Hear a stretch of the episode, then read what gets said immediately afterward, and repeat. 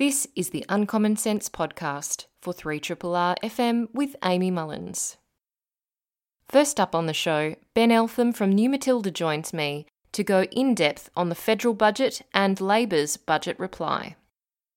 Then, writer Katerina Bryant delves into mental illness and bias in the medical system in her new book, Hysteria, a memoir of illness, strength, and women's stories throughout history.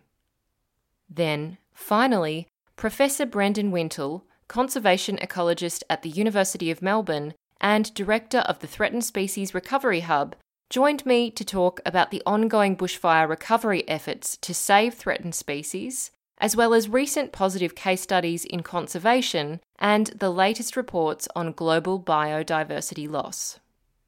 If any of these conversations brought up questions or concerns for you, speak with your medical practitioner or Lifeline on 13 11 14.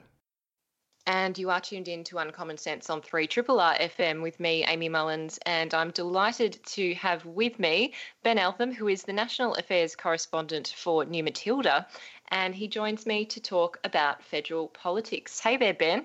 Good morning, Amy. How are you? Good morning. I'm doing pretty well after a nice weekend of riveting football, um, which we were just talking about off air, weren't we? Yeah, well done, you cats. Uh, you know, I'm going to enjoy it while it lasts, which is not very long. A crushing defeat of Collingwood is something we could all unite about. It's funny because I it's I got so many bandwagon fans and messages like before the game. It was so lovely. Like so many friends messaging me saying, "Going good, good luck." I hope you win. And I was like, this is this would not normally happen if it was maybe any other team except perhaps Collingwood and Richmond. well, indeed, indeed. It unites so many people. Uh, yeah, some some telling pictures of a sad Eddie McGuire in the stands of the Gabba. yeah, and the look on Nathan Buckley's face as well was pretty priceless. Indeed, indeed. Yes, but as we said, uh, Brisbane v Geelong next. Well, this week. Gosh, we're already in this week. Yeah, pretty excited, mate. Uh, yeah. First, uh, first prelim for a while for us. It's a very momentous occasion. Yeah. Um, but do you want to talk about politics? Yeah, I guess we could do that. I think that's why you're here. Yeah, um, one, one of the reasons, yeah. We could do. So, one of the things I wanted to touch on before we get into the budget, because that will take up a lot of time, was something that's particularly controversial, and that is the higher education changes, particularly to funding that the coalition government has brought in. And um, it's something that was announced a few months ago. And when it was announced, so many academics um, were rightfully angry, as were students. And um, it's something that many people have been advocating on. It's not like people have um, taken this lying down. And yet, um, when it all came down to it, we saw where the crossbenchers in the Senate decided to stand, and Jacqui Lambie ended up being against this bill.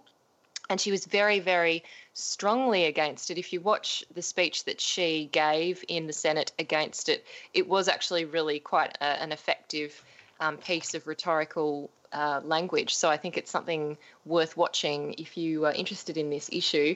But it was really quite sad to see that uh, people like the Centre Alliance's Rebekha Sharkie decided to vote for it, um, and also Rex Patrick, who uh, quit Centre Alliance in August to run as an independent. So um, this now really has passed both houses. It's going to receive royal assent and be put into legislation if it hasn't already been um, happened. So, what are your thoughts on that? How we we've actually kind of reached that end of the road um, for the bill, but of course that won't stop the activism from happening on campuses, presumably not Melbourne campuses, but um, but from students and academics across the country.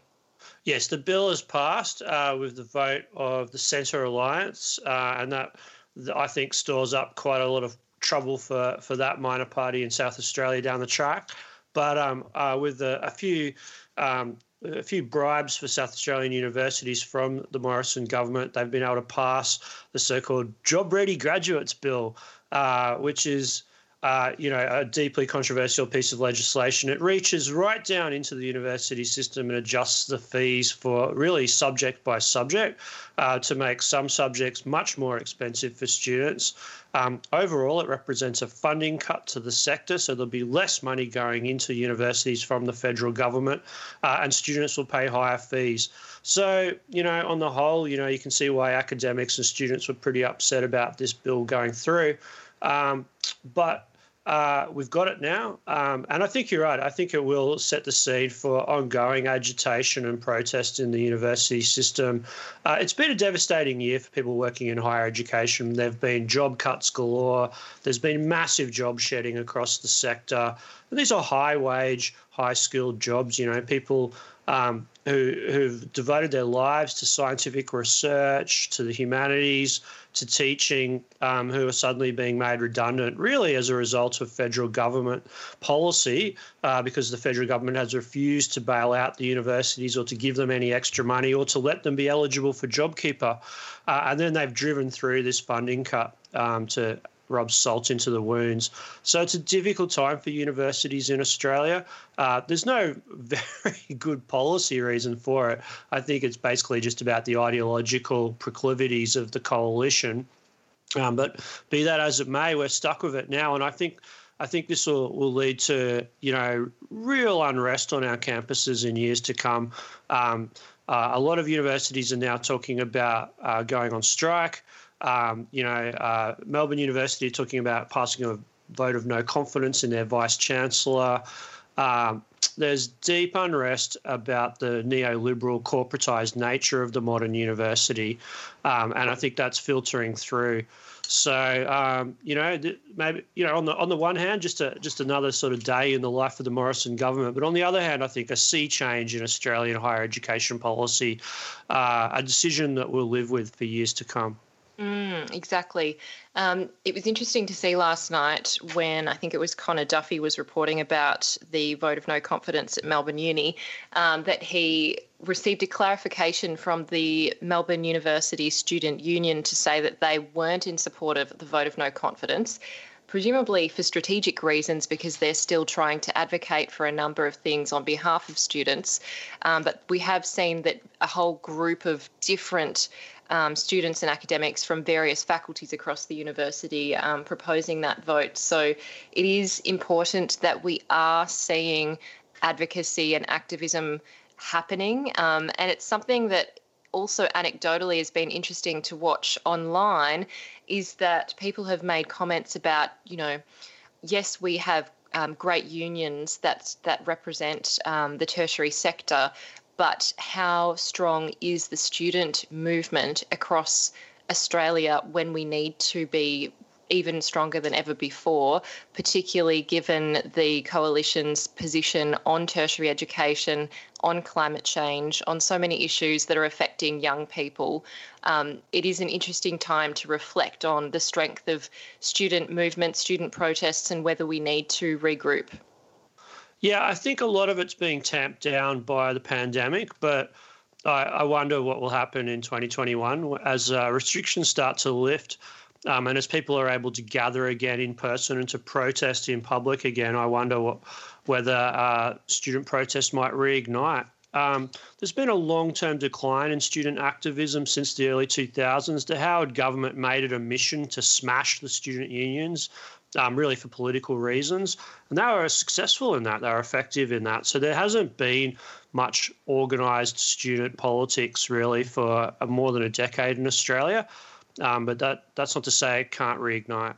Mm, at least a decade, yeah. It's um, I remember that unions used to be compulsory, I think, to join, or was it? I think it was anyway, yeah, do, that, yeah, that was the big change. So in the old days, um, it used you used to have to pay what was called a student services fee if you went to university. It wasn't a well, it was a lot of money for a student. You know, it was like um, three hundred dollars a semester or something like that, and it was compulsory for students to pay it. And it went to the student unions. So that, of course, funded you know student amenities and things like that.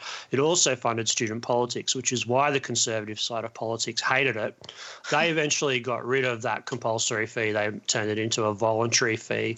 Um, now, that had the effect really of uh, dramatically re- reducing the resources available to student organisations.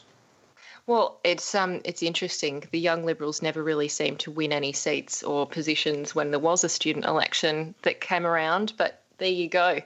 Um, it's it is interesting to watch how student politics has evolved or devolved over time. Um, ben, now let's talk a little bit about the federal budget um, and also Labor's budget reply, which I feel doesn't often get a whole lot of focus, but it is getting a little bit more focus at the moment because there's almost a bit of a campaign element to this budget and budget reply, particularly. Um, it seems that Labor has picked up on what so many people remarked upon on budget night, which was last Tuesday evening, and that was that we are at a very important moment um, in the Australian economy and society, and uh, we're in recession. We've been going through a global pandemic. Um, of all times, to make some significant changes that benefit the economy and uh, individuals and families, now would be that time to to make these changes when we're actually going to be spending more money as a government. We're going to be putting um, money into stimulating the economy. It's interesting always and very um, critical to watch where the government decides to put that money. So, a lot of people remarked on that night that really the government decided to put that money into industries that were dominated by men, that were dominated by construction and infrastructure, um, they were definitely not interested in increasing um, social services or social housing. Um, there were so many um, omissions and also decisions that were really quite notable. But it has since um, led to a number of women and men remark upon the fact that um, women who make up 51% of the population were all but forgotten. Yeah, um, so I've got an article up at the website Jacobin at the moment about uh, the budget from last week. Uh, and the title of it is Josh Frydenberg's budget takes from the poor to give to the rich.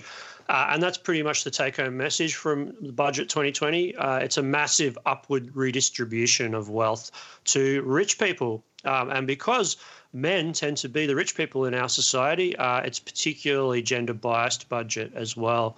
Uh, so the centerpiece of the budget was billions and billions of dollars given away to big business and also tax cuts, which skewed dramatically to the wealthy. So 88% of the tax cuts went to high income earners. Uh, and there's, there's like massive amounts of money that's going to be going to someone on $150,000 a year. They're going to get something like four or five thousand dollars a year in tax cuts as a result of these, um, whereas uh, middle income earners uh, will get very little, um, and low income earners will get nothing. Um, and of course, then you've got about $31 billion being given to business in the form of uh, business charities like uh, investment write offs, the loss carryback provision, which is a handout for making profits in previous tax years. There's an investment allowance. There's a wage subsidy for apprentices. Again, that will largely skew male because the majority of apprentices in trades and construction are male. Um, so uh, yeah, there's a there's and then what isn't there in the budget? There isn't much money for education. Surprisingly, not even that much for health or aged care. Uh, and you know even a reduction in funding for homelessness services, no investment in social housing or anything like that. Uh, so it's very much a Liberal Party budget on steroids. Uh, it's a $214 billion deficit, by the way. And if you cast your mind back to the Rudd Gillard years about how upset the Liberal Party was about the debt and deficit disaster, you'd think they'd be a little bit shamefaced about this deficit. But no, they're going all in and they're they're borrowing that money from the international money markets and they're giving it to business in the hope that business will spend money and get Australia out of recession. But you know, the economists that I talk to are pretty worried about that. They think that the stimulus is not going to the right places; it's going to business instead of going to households and to ordinary citizens. And as a result, it's unlikely that um, this stimulus will actually get Australia out of recession. Well, if it goes to business, how is that exactly going to head into the economy? Because a lot of people would suggest perhaps they'll keep it as profits. That's exactly what I would suggest, Amy. uh, they will return it to their shareholders in the form of dividends. Um, the government believes that they'll take the money and they'll invest it. And by doing that, that'll spread money around the economy and that will help. And I think some of that is true. Like some of the, the money will go into investment and some of it will stimulate. But how much is the question really here? Um, and when you consider that, like compared to what business will do, which is give uh, at least a portion of that money back to, to shareholders who may well not spend it, they might just save it. Um, what they could have done was give it all to poor people who definitely would have spent it. Um, and instead of that, there's nothing really to rate. There's no raise of the rate of JobSeeker. Um, JobKeeper runs out in March as scheduled. Uh, so, it, you know, there's a there's a big drop off in all of the current stimulus payments that are going to ordinary people and to benefit recipients. Um, and what they're replacing it with are all these handouts to business. Uh, and so there's an open question there whether that will actually lead to a pickup in the economy or not. Mm. And when consumer spending and confidence has been low over the years, it hasn't even just recently been low. Um, it's surprising to see that they have decided not to give tax cuts to people on low to medium incomes, that they've decided not to really give proper um, spending. Uh, allowances to people who would actually benefit from it right now in the midst of this pandemic. Um, and one of the other elements of this is that the government decided that they would hand out a couple of hundred dollars to those who've been on um, particular benefits and payments as a one off payment. And it seems like this is, um, you know, quite true to form for the coalition at least in this year, um, because we've seen them do that before a couple of times in this pandemic, is to say, oh, we'll chuck you a couple of hundred here and there. Um, you can go spend that on, you know, the bills that you already um, owe. And uh, and that's all we're going to do for you. And that seems to be almost um, their version of tax cuts. It's it's there's your little payment and good luck to you. Pretty much, yeah, that's right. There's two $250 special payments that go to pensioners and uh, welfare recipients. Uh, but that's a drop in the ocean compared to the tens of billions of dollars they're handing to high income earners with these tax cuts. Uh, so uh, there's a there's a real skew there towards the wealthy, uh, but that, as you rightly point out, is uh, well and truly in line with Liberal Party ideology, which is about rewarding people for effort, as they say, or in other words, giving tax cuts to high income earners. So, um, you know, I think it's a it's a real concern. You know, certainly on equity grounds. Um, you know, this is a disaster for inequality. You know, it'll make inequality worse, but also on macroeconomic grounds. So, if you look at the budget papers and you look at the forecasts for the economy out to 2023, 2024, the budget papers say that the unemployment rate will still be uh, 7% at the end of 2021 uh, and 6.5% into 2022. You know, that's long term stagnation. I mean, that's a very high unemployment rate for years. And that's if everything goes right. You know, the, the budget papers assume that there'll be a vaccine that's widely available and rolled out next year um, and that we get over the, the pandemic. Uh, you know, that's that's a very bold assumption, I would have thought, considering what we know about the difficulties of mass vaccination programs um, and the fact we don't have a vaccine yet uh, in October. So, you know, I, I, I think it's a real concern where the economy is going. There's a fiscal cliff in March when JobKeeper finishes up. Um, and, and I, I think we're going to have a long grinding recession. And in fact, the government's own figures forecast a long grinding recession. Yes, well, actually, um, the Treasurer decided that they would be happy with that amount of unemployment. That was the figure that they would choose. It's not some kind of number that comes out at the end of a very long calculation. They've set it up to be that way. Well, pretty much. I mean, you know, there's definitely been a decision here by the government that they're not going to go for full employment. That they're they're happy with unemployment at seven, six percent for years.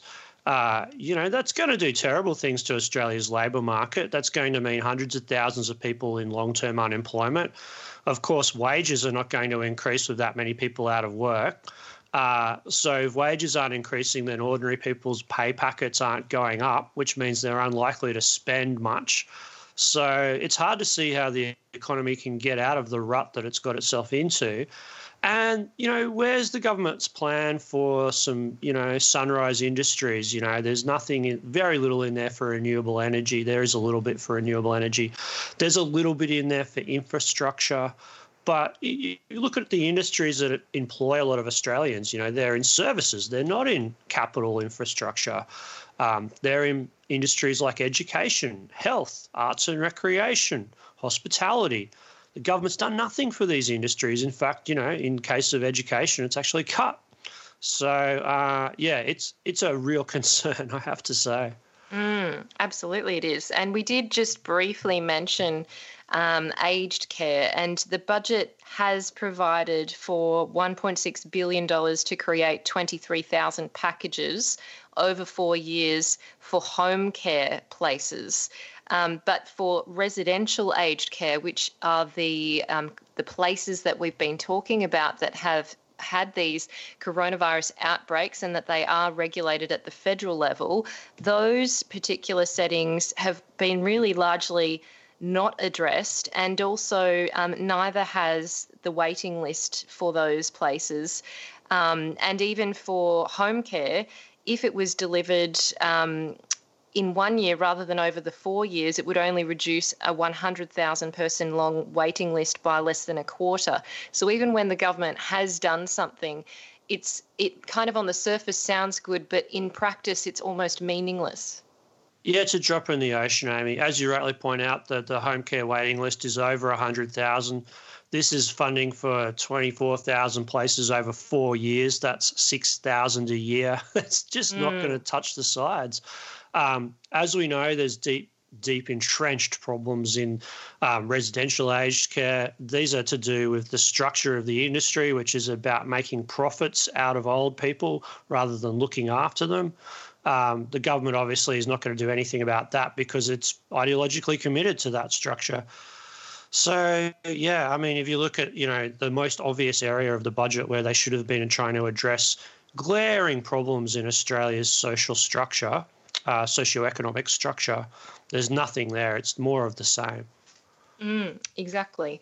Um, now, Ben, I want to go back to women because it will take us into Labor's budget reply. Um, we did see people make comments about that same four to five year um, time frame because these are about the forward estimates. This is um, projecting into the future. It's what a, a budget is often doing, and um, apportioning these amounts over a number of years, not just one year. And um, although that obviously is subject to change depending on who's in government and if situations also change, uh, but we did see a number of journalists and women's advocates talk about the amount of money that had been put into issues that specifically have been affecting women, their welfare, their health, um, whether they are safe in their homes, looking at things like domestic and family violence um, as being a major issue. And these are things that the coalition hasn't had a great track record of on um, in the past in terms of what they've been doing and whether they've been doing enough on these issues. Um, so on that. In that regard, it, wasn't that surprising, but on the other hand, it is. Um, we heard from Georgie Dent, for example, who I've had the pleasure of knowing for a number of years. Um, she said that uh, women have carried Australia through this pandemic and borne the brunt of the adverse financial and social implications of COVID 19 but get 0.0385% of the 600 billion plus spend. There's no way that's not shocking, but wait, there's more. And then she received a phone call from the Prime Minister's office specifically um, taking issue with her tweet, calling it um, that it had, quote, blatant factual inaccuracies and that, quote, nothing in the budget is gendered, unquote, in their view. And she said, to clarify, um, over five years, there's only $240 million that is targeted money for women in this budget. So a lot of people were interested in the fact that the Prime Minister's office decided to even pick up the phone and dispute a tweet. um, that you know perhaps they were a little bit touchy about it, but also that it was um, inappropriate or or just not even useful, but it also was quite illuminating to see that they thought that nothing in the budget was gendered, and that was the exact point of everyone um, on budget night and after was that there should have been a gender lens. Well, I guess if you're a fish swimming in the sea, you don't notice the water, and that's uh, probably the way in which the patriarchy works for the Morrison government. Uh, yeah, I mean that's a it is a very illuminating comment, isn't it? If they can't see the massive gender bias in this budget, then that's telling in and of itself. There was a tiny $240 million women's economic package as part of Frydenberg's budget, but of course it pales into insignificance compared to the billions given to business and to rich men through those tax cuts. Um, and, you know, there's so little in this budget for childcare, uh, for uh, long-term unemployed women, for example. You know, um, one of the leading, uh, one of the highest uh, rates of homelessness in this country are older women. You know, uh, and yet we we had a cut to homelessness services. Uh, so pretty much on any dimension you look at it, the budget was anti-women.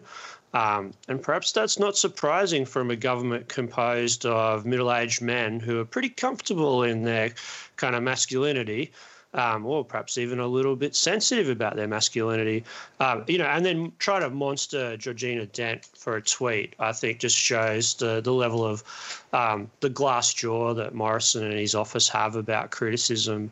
Uh, you know, anyone who, who knows the work of Dent knows that she's been a long term uh, journalist and analyst covering these issues. She knows what she's talking about. Um, and so I think they picked a very poor target there to pick on. Yeah. exactly. She's very well known in the women's movement and um, has worked at women's agenda since it actually started um, with Angela Priestley. So that's right. She was the founding editor of Women's Agenda, wasn't she? Absolutely. Yeah. Yep. I've had the pleasure of working with her on many projects that we've advocated on um, relating to women. And it's great to see that she has been advocating on childcare in her new role, and that is one of the centerpieces of the Labor of Labor's budget reply. And it's interesting. It seems like Labor decided, and it's hard to know whether they kind of just boosted the women element in their reply or they were picking up on the zeitgeist. Um, but we did see Anthony Albanese, in his speech and budget reply, announced that Labor would increase the maximum childcare subsidy from 85 to 90% and to remove the annual cap on subsidies for families earning more than $189,390 a year. And um, this means that families were uh, who were earning up to $80,000 would have their subsidy increased by 5%, and most of those families earning more than that would have their subsidy increased slightly. So, I mean, it's not necessarily visionary, um, but it is way more than what the coalition has proposed. Yeah, it's uh, it's positive incremental reform, which is sort of the best we get from Labor these days. You know, I think they missed an opportunity there.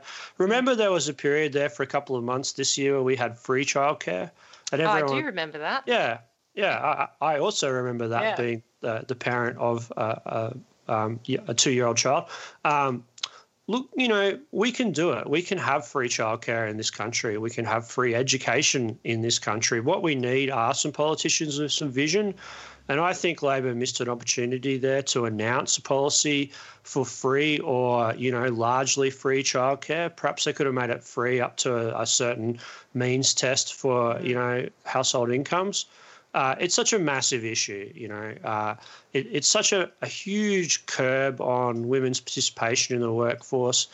It's also just a, a, a, huge part of what a civilized society needs to be is to looking to look after young children. So, I mean, there's so many levels on which uh, childcare is a critical policy. Uh, and, you know, I think what was so interesting about that little moment of our kind of coronavirus welfare state there was how quickly the coalition decided to get rid of it. You know, something about the idea of free childcare clearly made them deeply uncomfortable. And free childcare was the very first part of the stimulus that the Morrison government wound back. Was like they they picked out free childcare as as the the very first policy that they were going to get rid of because they just mm-hmm. felt that it was there's something about it clearly disturbed them. I think. well, I mean, those women, you know, you've got to keep them at home, don't you? So, well, I think there's a there's an obvious gender aspect to it as well, but I also think the just the idea of governments giving away free services to citizens uh, re- really worries the Liberal Party. oh, on so many levels, it's very pleasing though to hear it when you say it out loud. Um, yeah, it, it was disappointing also for a lot of women um, because when Labor talks about this budget not representing women, not focusing on um, women, the first thing they think about is childcare. And I guess, um, yes, it absolutely is a huge driver of women's workforce participation and should be a key part of any policy platform. But childcare is not solely about women, it's about women and men and families of all types yeah, of households. It's about parents. Exactly, any parent, um, whether they're in, in, any type of um, relationship or and household. Indeed, carers. Exactly. Yeah. So, so I guess the point that some women were making, and even particularly um, women who will never have children were making, was that um, you know childcare is not the only thing that you can do to support women in the workforce, to support um, women to make them safe in their homes, to support women into retirement who now don't have um, a, a, strong retirement income. Um, I guess that was another missed opportunity. Oh, massive missed opportunity. And, and now's a good time to mention the wage subsidy that the government's bringing in called Job Maker. Um, mm. You know, um, can't wait for Job Busher and Job Candlemaker as well. Um, I can't but, actually keep across all the different oh, ones because they're ridiculous. blurring. It's actually ridiculous. Yeah. Um, but JobMaker is a wage subsidy that will be paid to people under the age of 35 to employers um, who put on uh, staff um, under that age. now, people have already pointed out that there's a major problem here and that it might incentivize employers to just get rid of older workers mm. um, and to put on younger workers. Um, there's plenty of unemployed younger workers, of course. So in that respect, it's a good policy. But if it um, if it negatively affects older workers in the workforce, then that's a disaster because, uh, as we know, particularly for women over the age of 50, um, it's very, very difficult right now. Uh, and, uh, you know, there's major i mean there's major gender problems in the in the labor force but there's also major ageism problems in the workforce where people who are older workers are just not seen as competent. They're not even given a look in uh, for certain types of jobs. Employers just don't believe that they can do it. It's completely prejudiced and wrong um, but it's a major problem. Um, you know, and and that's absolutely going to affect older women. Um, you know, we've already talked about the problem of homelessness for older women. So there's so many socioeconomic problems here that the government's just you know completely blind to, basically refusing to even look at. Mm. It will be interesting to see whether Labor do make a dent because of all times that they could, now would be the opportune time. Um, these are very much bald faced decisions that they're making in full view, um, and it's very hard to see that they could even really be intentionally trying to help anyone except their key constituencies. I think it would be good for Labor to up the ante on opposition. You know, mm. they've played pretty nice. Even the budget reply speech by Albanese was, you know, there was some good moments in there and he, he landed a few punches. Um, but there's not a sense that Labor's really taking the fight up to Morrison much at the moment. It's tough in opposition, as we've talked about on this show. You know, it's hard. It's hard to get media attention. Um, the state government and the pandemic has sucked up a lot of the media attention, so that's been difficult. Um, but even so, you know, I think like it's time for Labor to to raise the stakes a little bit because um, you know there's talk about Morrison going to an early election next year, so um, Labor will want to be on its game um, if it faces a 2021 election. Mm. Yes, it's an interesting strategy to take. And um, yeah, it will be very, very interesting to keep watching this space. Ben, thanks for taking us through this budget and Labor's uh, budget reply in depth. And of course, we've really just scratched the surface. If anyone could be bothered to read the budget papers, feel free. But I don't uh, think you should put yourself through that torture. Well, look, you know, I think I read the budget papers because that's just sort of part of my job. But yeah, no. Don't do it as a hobby. Don't, don't necessarily don't do it as a hobby. Um, there's some great analysis out there. Um, you know, Greg Jericho's written a couple of good articles in The Guardian. Mm. Uh, Michael Janda's written some good pieces for the ABC. Um, but you know what you need to know i think is pretty straightforward uh, as we've talked about you know this is this is major handouts to to the wealthy and to big business and this is i think economic austerity uh, stored up for the future yep it is. Ben thanks so much for joining us today. I hope you have a great week and uh, yes. We'll thanks amy. chat again. Thanks so go, much. go those lions. This is a podcast from Triple R, an independent media organisation in Melbourne, Australia. To find out more about Triple R or to explore many more shows, podcasts, articles, videos, and interviews, head to the Triple R website at rrr.org.au. And you are tuned in to Uncommon Sense on 3 Triple R FM with me, Amy Mullins. And it's my absolute pleasure to now welcome to the show Katerina Bryant, who is a writer and she has written a beautiful memoir, and it's called Hysteria, a memoir of illness, strength, and women's stories throughout history. And Katerina is based over in South Australia and is very kindly joining me over the internet. Hi there, Katerina. Hi, Amy. It's so wonderful to have you on the show. And uh, how are you doing at the moment? Good, thanks. How are you? I'm going pretty well. So many people in Victoria are getting a little bit frustrated with all the lockdown restrictions, but we're making it through and a little bit jealous of the people over in other states. So, yeah, hope you get to enjoy the beauty of spring. we're all thinking of you in Victoria and hoping for the best. Thank you for that. That's it is really nice to hear. And it's your first book, so it's a huge momentous occasion, but it might be a little bit odd releasing a book and not doing the kind of usual travel around to the different studios, go to the in person book events. But how have you found releasing this memoir, which is so personal? And we will get into that content in just a sec. But how have you experienced that in such an, an I guess, an odd time, you know, doing so many of these events online and, and not in person? For me, it's actually been quite fortunate because many of the people who I want to connect with with the book may not be able to go to events for reasons of being unwell or due to health concerns. So it's allowed me to reach and communicate directly with my audience. And also, it's allowed me to do more events and talk to more people as I'm over in South Australia and can't always uh, nip down to Melbourne. So it's worked out well in the context of living in and releasing a book in a pandemic, which is never ideal or a joyful time. Yeah. yeah. I feel like people in Melbourne, particularly, are in this constant state of tension and looking at the figures every day. But I, I, really do understand what you're saying about that accessibility of these events. And it's been so great to be able to engage with all of these thinkers, not just in Australia, but even overseas. All these academic conferences are all being held online, and suddenly you can attend all of them. And all these great um, international events with people as well, other different thinkers, they're all streaming these great discussions. And yeah, it feels like this is a great time to be having intellectual exchange. Yeah, definitely. I was so happy to be able to witness the Melbourne Writers Festival from my own home and listen to one of my favorites, Elizabeth Strout, who lives in Massachusetts, I believe. So, just the sharing of ideas, as you said, has been a really positive part of having to be more online it's great that there are silver linings.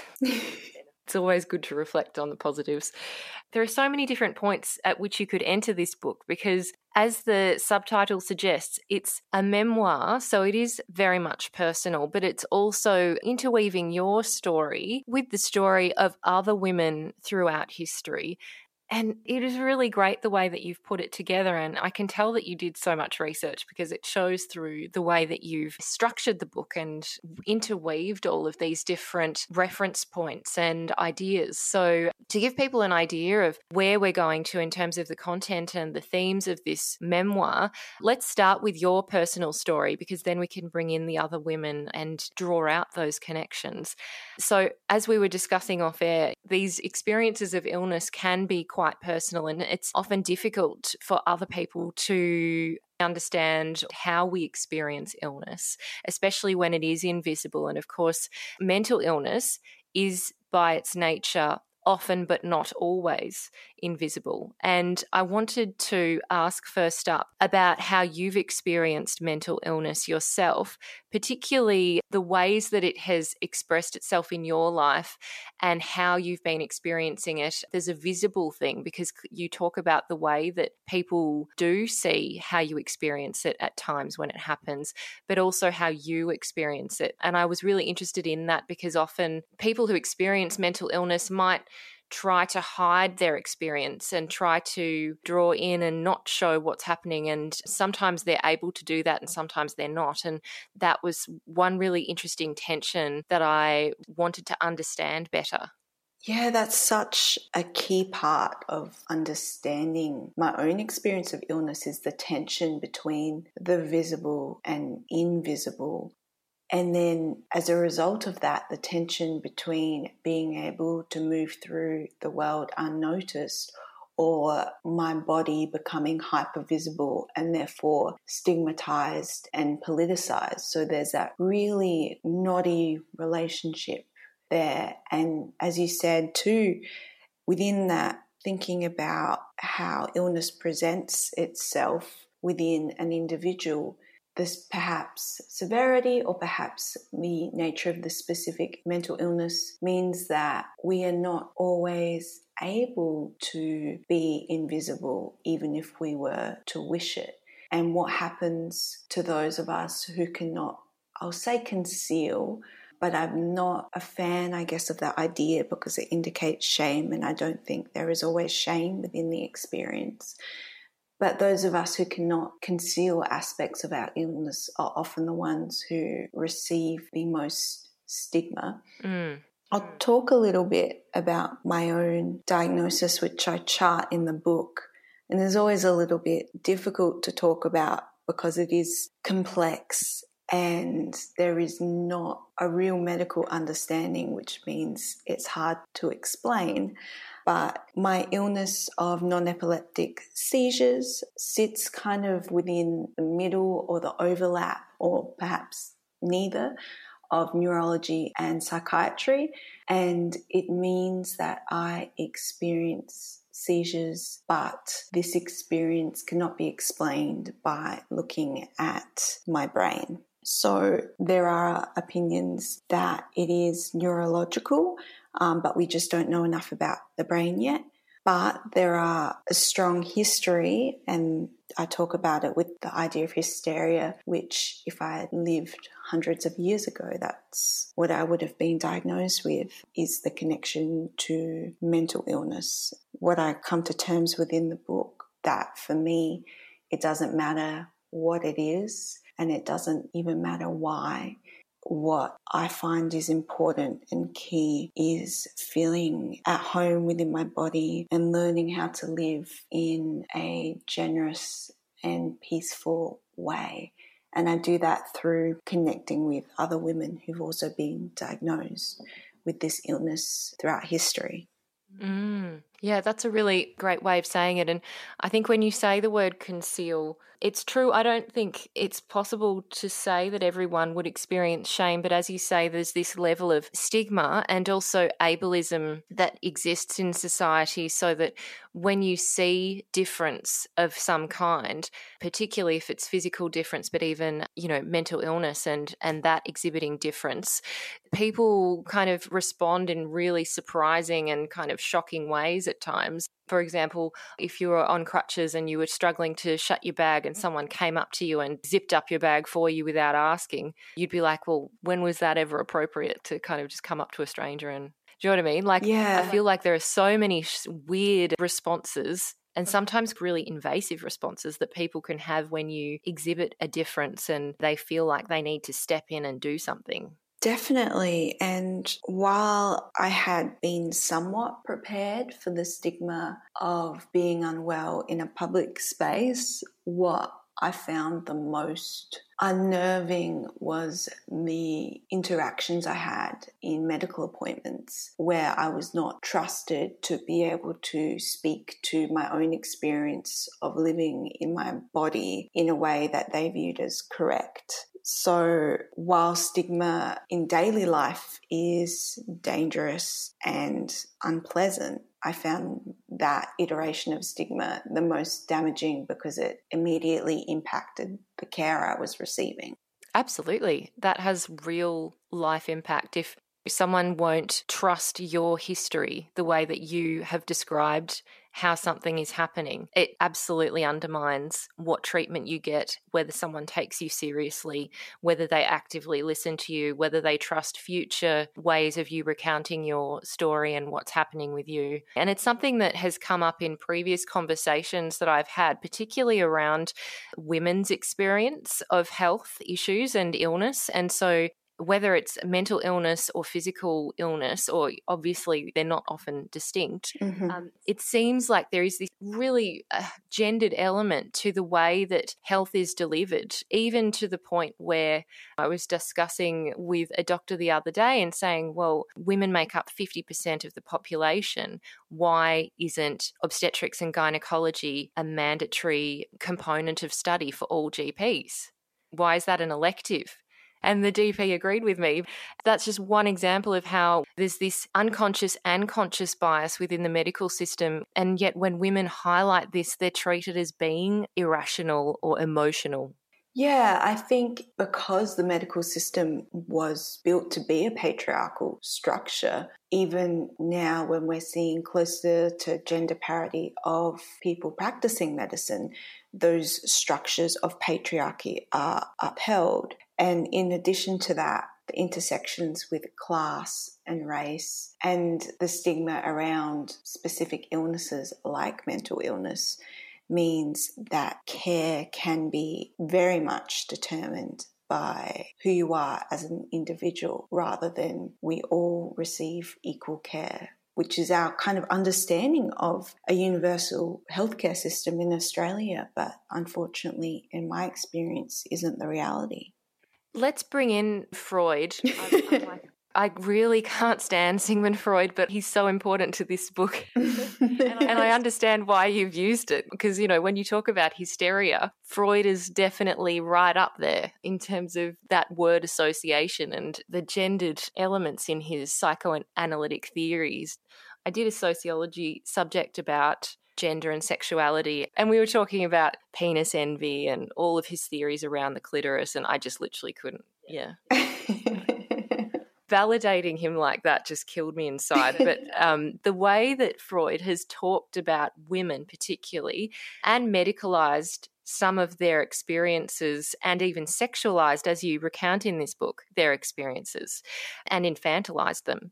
It's so wrapped up in illness, mental illness, as you show, but also women's health, a range of illnesses. I was surprised to find out that even people who were likely to have actually had multiple sclerosis in, you know, the 19th century were diagnosed with hysteria. And so there's this long history of discounting women and certainly Freud is a person who's shaped the way that we've looked at women and their psychology. So I guess I wanted to ask about Freud, and he's not the only psychoanalyst you cite. There is a, a woman, um, the first woman that you talk about, Edith, who's also practices psychoanalysis. So I wanted to ask about that and why it's so important to this book and your research into trying to understand what was happening with you. And um, feel free to bring in Freud whenever it feels right. well, Freud is important to mention in the book because his idea, or rather interpretation, of hysteria as an illness is what he called conversion disorder, which he named because he believed that this illness converts feelings or instances of trauma into physical manifestations. So, that terminology, conversion disorder, still exists, I believe, in the latest DSM, the Diagnostic and Statistical Manual of Mental Disorders, and we're up to the fifth edition. So, we're still really relying on a lot of Freud's ideas around this concept of conversion disorder today. So I couldn't not talk about him, but I didn't want to have the touchstones of theory in this book be male. It was really important to me to draw out the women who experience these things, but at a certain point, how do you do that when all the women I talk about, but one, never wrote about themselves?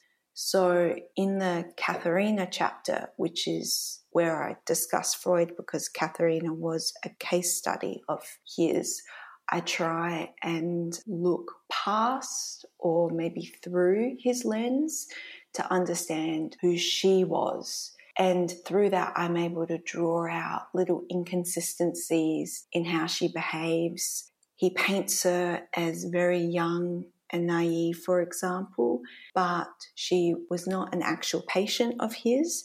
He was on a holiday and she approached him on a mountain, seeing that he'd written doctor in the logbook where he was staying. So that doesn't convey a naive woman to me, that conveys a woman who has a lot of tenacity and strength and desire to understand herself so I try and look past Freud a little bit, but also acknowledge how he has shaped a lot of our thinking about illness. Yes, well, it's unavoidable. If you hadn't referenced him, you would have been wondering why. So there's so many different kinds of tensions that exist in this space, but that's another one is that hysteria and the historical understanding of that and how that has led into conversion disorder and how so many women particularly who exhibit neurological symptoms or issues can be labeled with that and whether or not it is that is another question and putting labels on certain people can be quite detrimental to them if it isn't actually that. So it's wrapped up in so much complexity, isn't it? And you also say the word functional is another example. This idea that there are things that happen within our biology that are organic. And of course, that means that they're valid and true. And then there's the way that the medical profession describes non organic things as being functional and somehow born of abnormality or born of the mind and not of the body. And it's just so, so problematic and really difficult for anyone who's caught up in it. Mm, it definitely shifts the onus onto the person experiencing these symptoms as a way to almost blame them for their experience of illness and to not take responsibility, I think, as the medical profession should do to help. And as you say, I think for some of us, labels are really helpful. For example, when I think about how in adulthood I was given a diagnosis of OCD for my childhood, that really helped me place some things and work some things out. And that was a really profound experience for me. But with this iteration of illness, a label has not allowed me to find resolution. It's more about the daily acts of care for myself. And as you say, I don't believe in there being a divide between mind and body. I think the way we parcel different parts of our health out means that we don't ever receive holistic care. Yeah, and for doctors, I think to treat a whole person and to realize that they have very whole lives that these people who are coming for help want that help and also want to have a fulfilling life and a productive life and one that makes them happy. So it just seems like that's something that can be quite missing is that holistic whole person view of someone instead of looking at their arm or looking at their brain or looking at their foot. Mm. And without that view, it objectifies I suppose, us as a simple problem or collection of symptoms rather than a human being who can be trusted to explain their experience of their body and therefore should be listened to. Removing that element removes the kind of sense of humanity and therefore the need for respect within that medical interaction. Absolutely.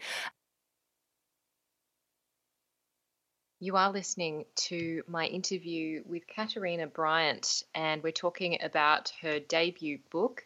It's called Hysteria A Memoir of Illness, Strength, and Women's Stories Throughout History, and it's been released through New South Books. That was the first part of it. I'm going to now play the second part where we go into some of the problematic and unhelpful narratives that uh, society, the media, uh, multiple people perpetuate um, that are quite detrimental to people who experience illness um, of a range of kinds. And we think about some of the solutions. What can we actually do to change these narratives to make life um, better for those people who are constantly confronted with these um, these narratives that don't really fit with their experience. So do stick around. I'm just going to now play the second half with Katerina Bryant on her memoir Hysteria.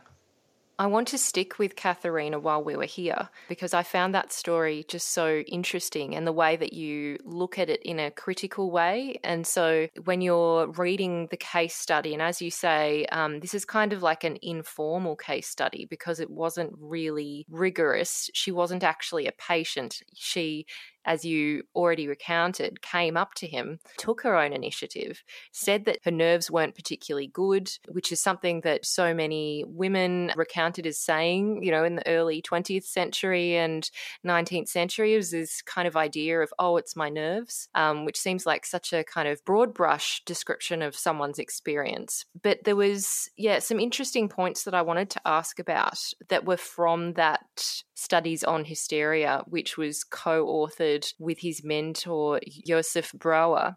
And um, it looks at the lives and treatments of five so called hysterical patients. Presumably, they were all women.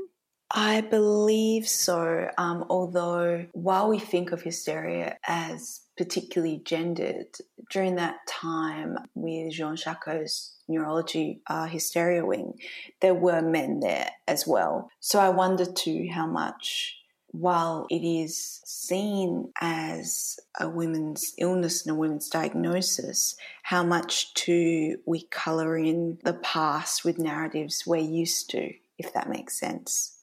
Yeah, I mean, there is the distortion of the time itself, and then there's our distortions looking back. Yeah, and sometimes I've noticed we're very quick to say that that experience of history is gendered and rather sexist, as if today that is not the case, which it very much is. So we almost colour the past as something hurtful, I suppose, or something as causing harm without acknowledging that that is where we come from and we are living an extension of that. And while it may not be as overt, it is still very much beating underneath every medical interaction. Yes, it's almost like it's denying the continuity that definitely exists. Yeah, and it also denies the strength and the kind of veracity of the lives those women lived during their time. It paints them as patients, not people and it paints them as being a victim to their circumstances, which I'm sure those circumstances weren't easy. But one of the women in studies on hysteria whose doctor said that he hoped she died to what he thought relieve her of her suffering then created one of the only women's groups for Jewish women that had no men within the group's structure. It was all women. So there's still a lot of activism and strength within that time. I loved that story about Bertha Pappenheim. Mm. That was just really, really great to hear because it's so true. I think what you've touched on and hit upon there is that to go through something so horrendous and to be treated with suspicion and almost like an object, the way that medical treatments at the time were conducted. It's denying the fact that these women had so much strength, had so much resilience. These women, like nearly all women across history who've done anything, have encountered patriarchy and sexism particularly overt, I guess, in the past. And to get through anything like that means that you've had to dig deeply, that you're not really getting the full picture when you're only painting them as these kind of childlike victims. As as you say, you know, Freud saying that she's naive and that part to me I think is really striking.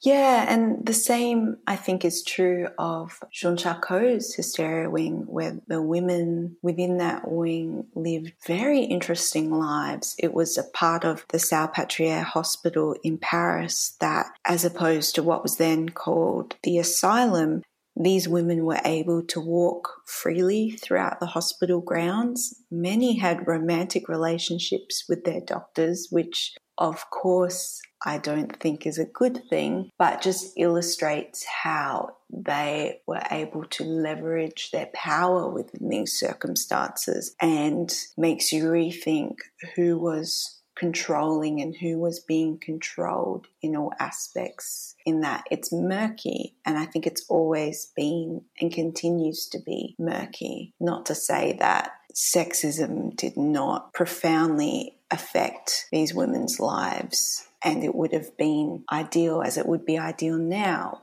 for those instances of sexism not to be within their medical care. Yeah, it's the grey that exists. And I think it's a bit harder, as you say, when you're looking back through history and looking at these women who have been through a medical system, whether it was in France or Germany or elsewhere, as you say, you're not hearing from them directly. And that is so difficult for any historian or any researcher when you don't get to hear someone's words, whether that's spoken or written, when they are constantly being reported to you through a medical and a male lens. You are having to constantly interpret and yeah, you don't have this kind of unrivaled access to someone through their diaries, through their letters, through, you know, these things which we who study history hold so dear as like gold because it truly is. And um, of course, it has its own challenges. But there was one person who you did have some personal access to in a way, that kind of direct access. So maybe we could bring her in as well and talk about how you got to understand her. And uh, that was Edith she was born in 1897 in Poland, but lived a lot of her life in Germany, in Munich and Berlin, and um, sounded like such an intellect and such a really, uh, as her dad said, an independent thinker, someone who had her own opinions. What did you discover about her?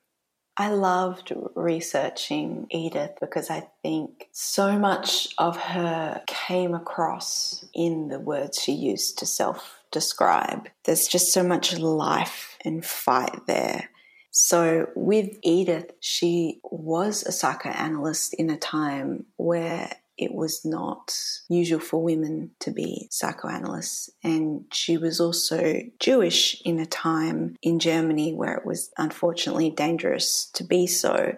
She was fiercely left wing, and a part of her work that held that her entire life, which I particularly admire from her working in Germany to when she eventually escaped to New York, was that her fees were always incredibly low so that anybody of any financial background could see her for regular treatment, which I think is just incredible. But she herself lived a very interesting life in that she spent some time in a Nazi women's prison.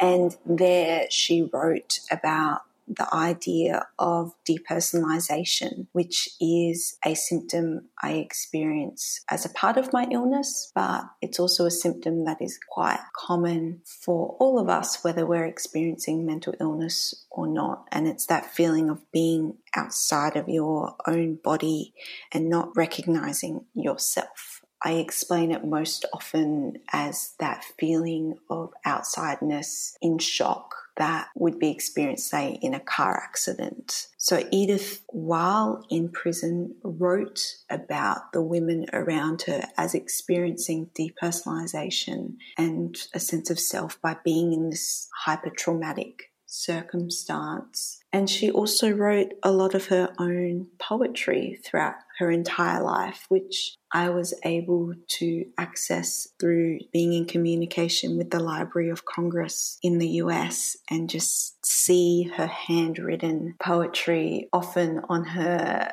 pad of paper that had her letterhead, uh, like her psychoanalyst letterhead, written in like messy scroll mix of German and English. So she was an incredible person to look into her life because she determined a lot of her life through her kind of sheer will, but also was able to write about her own life too. She also had that really interesting experience of witnessing depersonalization in that prison. So she, I guess, got to watch it at such a intensely close and also even in a prolonged sense because she was there for quite a while. But it was also really amazing to hear that she escaped somehow from Nazi Germany at the time and got to America eventually. And you write that she continued to live her life as a child free, unmarried woman woman, all the while diligently writing. So it sounds like she was so driven in terms of her interest and passion for that area, and that she was, I guess, a, a pioneering type of person. Yeah, definitely. To continue to write papers while in prison just shows an unbelievable fortitude. And I might be projecting here as well, but I wrote a lot of my book as it was happening. So I would come home from medical appointments and write and write through difficult experiences and tap into the joy of words through there. So I can really see the power and drive of her in continuing to write and create. And it was my great joy to be able to print one of her poems within the book to share a little bit of how incredible she was. Yeah, it's so great to read that, and it must have been amazing to see the the pictures and the scans of of her actual handwritten documents. I can only imagine the excitement. yes. I find that that's such a really great case study in a sense and a great chapter because when I was reading it, I don't think that's projecting too much because it seems like I can understand how you would relate given that you know i know that you're a, phd candidate in creative writing and so writing is something that comes naturally no doubt to you whereas others perhaps who are experiencing illness maybe writing isn't the way that they're expressing or dealing with ideas that come up in their treatment. Maybe it's drawing or music or you know there's so many different ways that people can express their experiences and try to process their experiences. So I, I guess i can see why it would make a lot of sense to you being being a writer and having that great ability to put your words down? I think too, because of all of the women I've written about, there will always be a nature of projection because I feel as though I'm reaching for these people who I share so much with but cannot know. And I think that's okay. I think we see history as something that is one sided and one dimensional, and we see historians as objective, but I think we cannot be objective Freud definitely wasn't objective when he was writing about Katharina. We can only explain who we are and view the people we research about through our own lens and do the best we can within our own lens. So, so true. I wanted to ask about part of that chapter as well, because you do describe numerous writers. One of them is Ernest Hemingway, another is um, Jean Paul Sartre, and they're both great writers that I admire personally. And Ernest Hemingway, the way that he describes depersonalization I also agree with your assessment. It's literary, but and obviously I can't understand it from a very personal perspective. So only you could do that for us. But the way that you write out what he's described it as, it hit me what it might be like to experience that and the the way that it could be experienced. And maybe I'll read it out for people listening so they can get a sense of what we're talking about. You say that he wrote of a moment on the battlefield where he felt, quote, my soul or something coming right out of my body, like you'd pull a silk handkerchief out of a pocket by one corner. And then he goes on to say, writing that his soul, quote, flowed around and then came back and went in again. So the way that you said he's showing how quickly it can be taken out, pulled out, you know, like the slip of silk against a pocket, and then to come back in. And yeah, it just it felt like a really great way of expressing something which seems so difficult to express to someone who hasn't experienced it.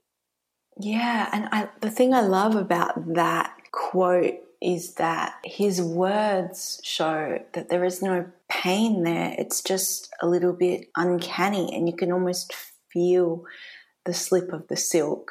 It's beautiful, and something I very much desire to do in my own writing is to create a sense of understanding, even though this experience of my individual illness is very rare.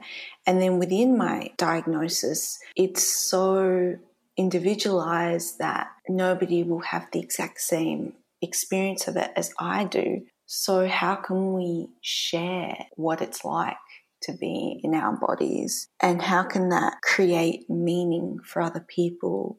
I've read people writing about their own illness, like Fiona Wright's, The World Was Whole. And while I don't share her diagnosis, in parts I felt so understood, and it made me look at myself in a different way, that there was so much thoughtfulness and a weird, perhaps, joy of understanding there that her experiences shaped the way I looked at my own. So there's a lot to be said for reading about how other people experience the world through illness and disability or through many other lenses.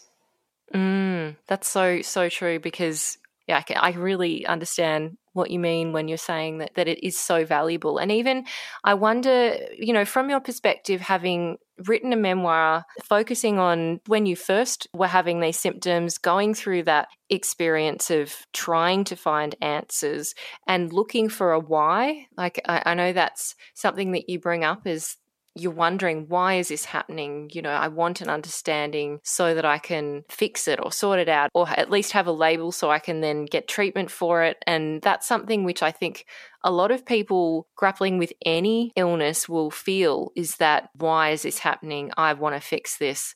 That story that timeline that journey that someone goes through from symptoms trying to get a diagnosis. And i guess i wanted to ask about the fact that there isn't necessarily an ending mm. for people sometimes. And, and, you know, I've spoken about chronic fatigue, which is myalgic encephalomyelitis, and I've spoken with people who have been um, experiencing some of the most severe symptoms of that. And that, you know, in and of itself, even if you got a diagnosis of that particular issue is not an ending. Do you know what mm. I mean? It's something that people keep going through and even now have found out may not actually be what they have. There are other things that could be causing the symptoms they've got. So when you're in this uncertainty and when it's not so cut and dry, you know, when it's not like a black and white situation, when you don't have a journey that has a start, a middle, and an end of, oh, I'm now recovered, how does that change you? Because you you kind of mentioned at the start of our conversation that you needed to find some kind of acceptance or to be really within yourself to to feel your own body and to find some kind of acceptance. And I wanted to tease that out a bit and to understand how one deals with the fact that there isn't that really neat narrative that everyone wants and expects in a way because it provides some kind of comfort and certainty. Mm, yeah, this is one of my favorite things to talk about because it's so ingrained in how we view illness as a narrative and within that narrative structure, there's always a resolution of recovery or less so death. But to exist with a chronic illness is something that's not often spoken of, even though it is quite a common experience. So, how do we conceptualize something that's happening to us that has never been thought of as something unresolved? How do you live with something that's unresolved when the world you exist in tells you that you need to find an ending, find answers, and go back to what you once were? It's something that took me such a long time and a lot of work to accept that this was a part of my experience and this illness will continue to be my daily experience, and that's okay. There's nothing wrong with living in this way. The most difficult part is trying to adapt to a world that does not accept this narrative and that was something i really wanted for the book was to show that we continue to live and there will not be a neat ending here except to find some kind of acceptance which I will say is transitory and comes in waves. And if I say get a cold, I am infuriated because how dare I have a cold on top of my daily experience of chronic illness and my resolve of acceptance wavers. And that's okay too. It allows you to reconsider what daily life should look like and what a joyful life should look like and how we can navigate the world when our bodies are seen as other. Mm, yeah, I can understand that. And I wonder whether that frustration can really ever go because, as you say, it's something that's transitory, that acceptance. And the narratives that are used in illness, like that one must fight and resist something, like mm. there's an, mm. an active war going on that needs to be strongly and defiantly fought by the person experiencing it. And if you don't win, you must not have tried hard enough, or you must not have been optimistic enough, or you must not have met the right holistic doctor or mm. specialist, or used the right medication it's hard to ever come out of an experience like that a winner or coming out unscathed.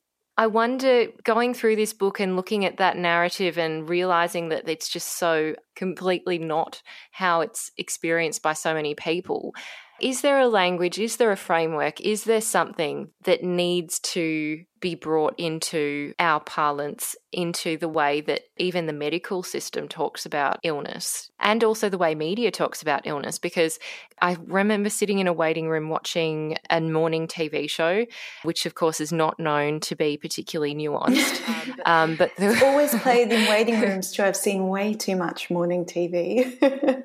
Exactly. It's in every health setting. Um, yeah. And yeah, I remember watching this young woman and she had experienced an eating disorder. And the way that the media wanted to frame her experience as a story, you know, neat, tied in a bow type story, like someone experienced illness, they grappled with it, they overcame it and now they're fully recovered and it's a happy ending. Mm. That does happen for some people, but it feels like it's setting an unrealistic expectation. And it also feels like it may actually distort the experiences of that person. I don't know. It may end up having this one narrative that we keep going back to in our public discussions and debates and reflections on illness. It feels like it may not only distort someone's experience, but put them into constant conflict, as you've already said. Like, how do we have a different narrative that's acceptable? Because you say in the book that people are really uncomfortable with illness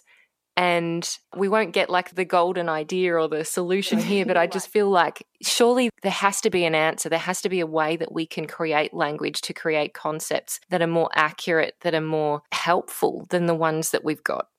Yeah, it's really interesting, these ideas about wanting to frame other people's experience within a narrative structure.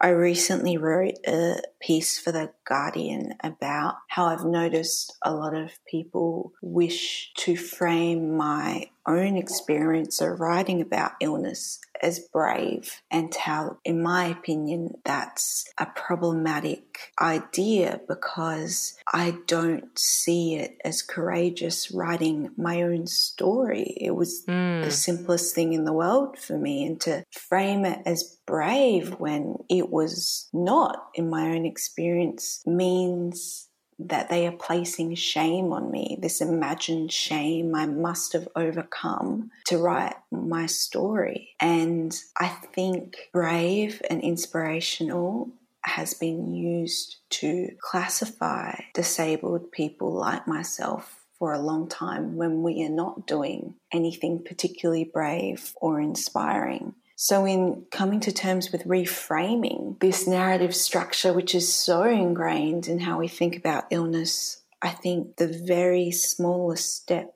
forward is to try and introduce some kind of neutrality when we speak about other people's experience so then we can listen to what their experience actually is if we say we, for example, me, I experience non epileptic seizures instead of I suffer from non epileptic seizures, which many people have inserted that terminology and do so with a myriad of illnesses and disabilities. It frames my experience as one of suffering before I've even spoken. Whereas there are hardships within my illness, but there's also a lot of funny moments and silly moments and moments of love between myself and my family and my dog. It's complex and nuanced, as all of our lives are. And to be neutral about how we describe an experience so we can really listen is a good first step, I think. I couldn't agree more. That's such a beautiful way of saying it. Katerina, I'm so grateful to you for your openness and the way that you've shared this great information, this beautiful research that you've done, and the way that you've weaved it together with your own experiences of mental illness is it is so valuable and something that I don't think I've really read in the way that it's been done here. So I'm really grateful to you for that. And I really hope that it does open people up to different ways of talking about chronic illness and also mental illness and to talk about it, as you say, in a way that is neutral and that enables people to hear and listen with openness and with non judgment and to be open to receive whatever it is that is that person's experience instead of placing these oppressive artificial narratives onto people who, as you say, have rich, varied, and fulfilling lives, even if there is a lot of upheaval within them. Thank you so much, Amy. It's been such a pleasure to talk to you and for you to engage with the book in such a compassionate way has been a real joy for me. Oh, well, thank you. it's been my pleasure, and I'm sure many people listening as well.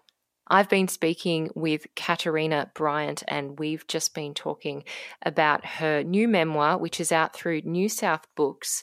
And uh, I do recommend picking it up. As you can tell, this is a book for everyone, and um, I'm sure that you'll be uh, very intrigued to uh, read all about these brilliant women who are spoken of and um, shared through Katerina's book. It's called Hysteria, a memoir of illness, strength, and women's stories throughout history.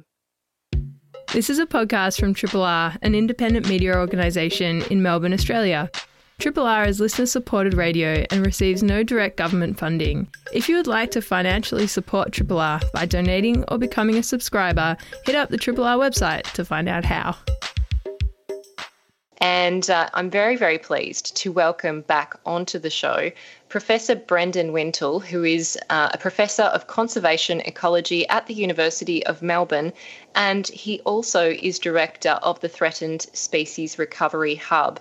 And um, I have spoken to Brendan really across the years of this show, um, probably since the beginning, I would say. And um, yeah, we've had a number of chats about a range of issues, but really what we've looked at um, at many in many chats has been global biodiversity loss, local biodiversity loss, threatened species um, across birds, mammals, reptiles, plants. Uh, there are so many areas to focus on. And Brendan, in his role at both of these institutions, is very well placed and positioned to be able to know what's happening and um, to have that really big picture view. That's why it's always such a joy to chat with him and to hear from such a great advocate for science and conservation. So I welcome Brendan now, who is joining me via Skype. Thanks so much for coming back onto the show, Brendan. Yeah, thanks, Amy. It's great to be here again. Um, it's always good to chat, and uh, hopefully today we can get past the loss. I mean, you know, we always have to indulge in a little bit of a chat about loss, don't we? But uh, but hopefully we can get past that and talk about some good conservation stories. Yeah, we need to strike that balance. As um, mm. we were talking off air, it's really important to to know what's happening, get a really realistic picture uh, but then to also think about what the solutions are, how we can all work together to make change, particularly when governments are very slow. The machinery of government is slow. So whether or not a government in, believes in it or not, it can take a very long time.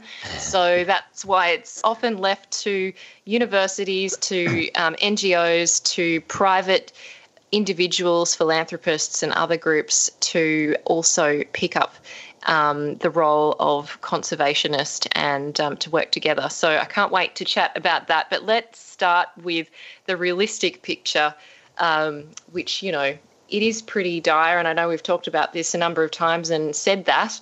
Um, but I really did appreciate a presentation that you gave. Um, it's up on the Bush Heritage Victoria Australia, sorry, Bush Heritage Australia's YouTube channel, um, and it was looking at our role in the global extinction crisis. And um, you highlighted at the top of that presentation the fact that, you know, this isn't some kind of wishy washy goal or aspiration that we haven't. Um, that we haven't laid out clearly. This is something that we do know, this is a problem we understand, and that we've also set goals and targets to work towards, you know, up to a decade ago and before. Um, mm. And these are things that we've done not only domestically, but on a global stage, mm. particularly with the UN Sustainable Development Goals. So I did want to touch on that first to set the scene in terms of why we're talking about these things and that they're not a surprise. These aren't things that we're responding to as they happen in a reactive way. These are things that we have foreseen. Yeah, exactly. Yeah, and these are these are. Um, I guess we're talking about a report today. I guess that's what brought us back together today, Amy. The um, release of the Global Biodiversity Outlook report um, just about a week and a half ago. Uh, that is a report that happens every couple of years under the Convention on Biological Diversity, uh, and to report on outcomes uh, against promises that we've made, promises that we've made to uh, 192 signatory nations to the convention, promises we made to each other and to future generations about conserving uh, threatened species, ecosystems, and indeed the ecosystem services and benefits that nature provides to us uh, every day. And so, yeah, these are these are serious promises that we made. Um, I'll reflect first of all on these uh, so-called Aichi targets. There's 20 of these targets that were um, set uh, in 2010. It was actually Minister Burke at the time, who was the Australian Environment Minister, who signed on uh, to this global compact, if you like. Uh, I think there was 140 odd signatories to the Aichi targets, uh, and you know a couple of key things were promised. One of them was that we would uh, halt and reverse declines of all species threatened uh, by extinction, uh, and that that would be done by 2020. And so, obviously, now's the time when we reflect on how well we're performing uh, against that particular target. And we also made other targets around, you know, how much of the of the globe we should have under conservation reserve uh, and how we would conserve uh, the ecosystem services that underpin our lives. Mm. Yes, and I was looking at the summary of these targets and whether or not we have uh, achieved any of them. Um, and I think really a lot of them are this target has not been achieved. And then the best that I could see was that there were some where this target has partially been achieved. Mm. So there has been progress on some of these areas, um, but certainly not, you know, the, what we had hoped for. No, that's right. I think the blunt headline is of the 20 um, overarching targets, none have been achieved. Uh, this is through since uh, 20 10 to now. So we signed on to these targets in 2010. Uh, the idea was that uh, 2010 to 2020 was the decade of biodiversity. Unfortunately, we may look back and call it the decade of biodiversity loss. Um, and none of the 20 targets have been achieved. And look, the targets range from, if you like, administrative things like countries will have strategic plans for conserving biodiversity. Uh, countries will try and reach uh, representative targets for areas conserved, and they were sort of between 10 and 17 percent, depending on whether we were in on land or in the oceans. Um, and in some cases, there's been partial progress towards these targets, but you know none of them have been totally achieved countries are quite good at, at uh, writing strategic plans. Whether they actually implement them or not is another question. Uh, a lot of countries have done reasonably well in bringing conservation reserve targets up to the, the 10% for oceans and the 17% for land. Uh, but the question, I guess, the problem that, that remains is well, you can have a park, but if it's not really well managed, or if you're not managing all the threats to that park, or indeed if you're not doing anything about climate change, what's the state of that park and is it degrading? And are the species that we're trying to protect through the designation of that park actually being protected? And that's really the nitty gritty targets, and those are uh, target uh, 12, which is about the the uh, avoidance of extinction and the, if you like, bending the curve on species extinction. And unfortunately, you know, the, the, the answer there is not really even partial progress. Yes, in some cases, we've been able to take particular species that would have gone extinct, like, uh, you know, like um, burrowing bettongs that were a, uh, a, a cute, wonderful little uh, small mammal in Australia that we've stuck behind large fenced areas in Australia, the Australian Wild Wildlife Conservancy in particular have been incredibly um, instrumental in this. And now, of course, we're seeing a rebounding in numbers because we've been able to put these into these really large landscape scale zoos, if you like. And, and that's been great. And we call that ex situ con- conservation for the most part.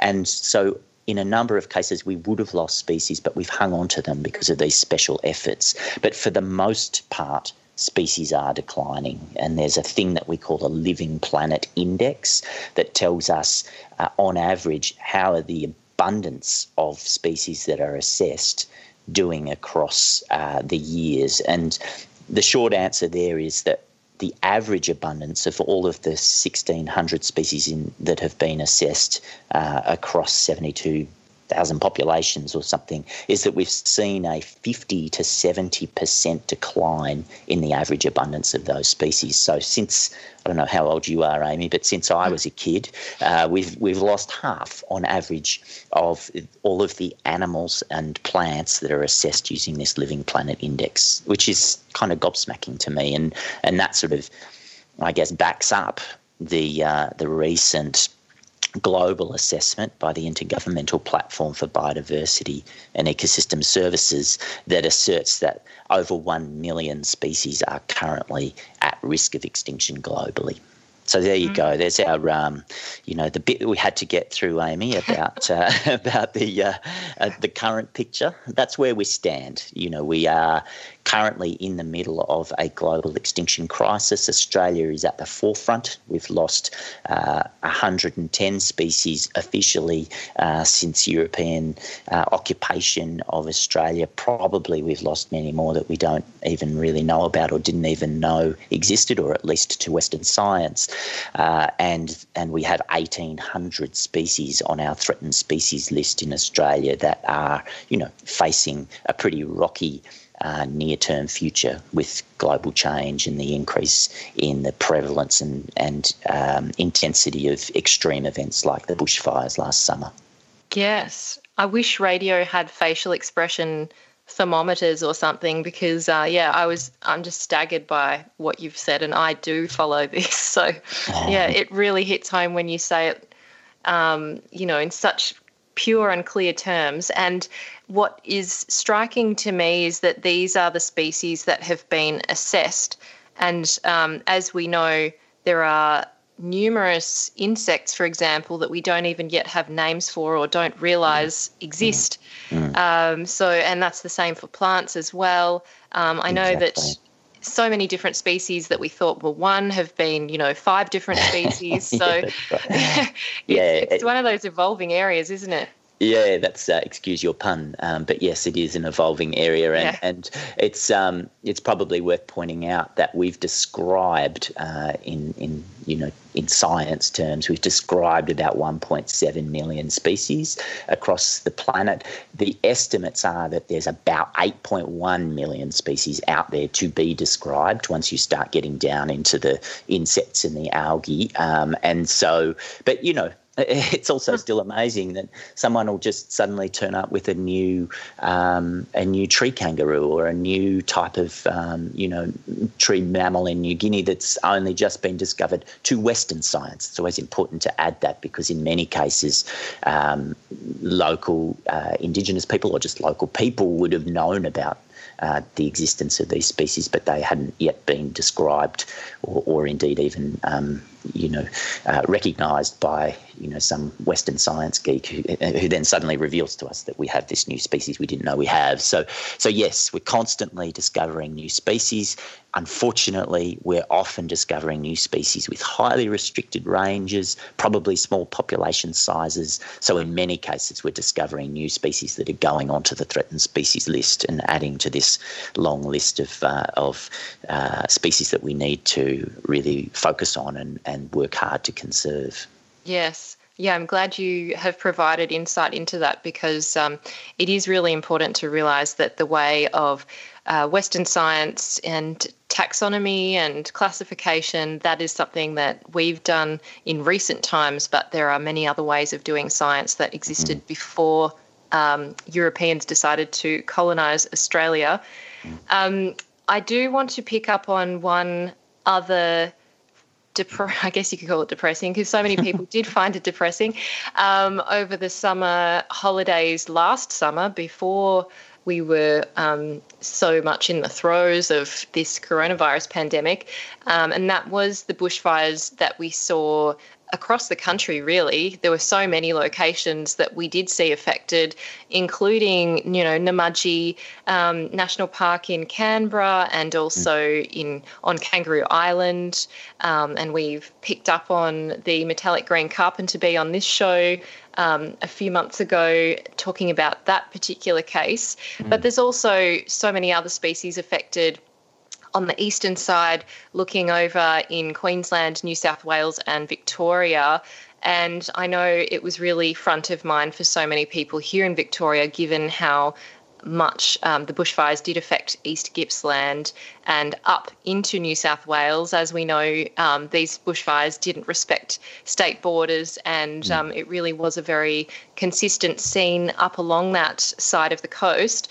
I did want to ask, given that our focus of the focus of our last conversation was about the bushfires, mm. and we were talking about how scientists and conservationists might assess the damage and then might be able to come up with plans for different species, particularly the species that were deemed to be um, possible to save, to you know be most likely um, to be effective in terms of when humans make interventions so mm. i did want to ask about that because you know some of the headlines that we saw um, in the mid-year was that nearly 3 billion animals were killed or displaced by the bushfire season of 2019 and 2020 um, and that there was estimates of about 143 million mammals 180 million birds 51 million frogs and 2.5 billion reptiles being affected by the fires that burned across australia mm. so you know given those headline figures that we've recently seen where do we stand uh, in terms of how the scientific community approach these bushfires and how they've moved forward um, together and in mm. collaborations to try and tackle some of these issues?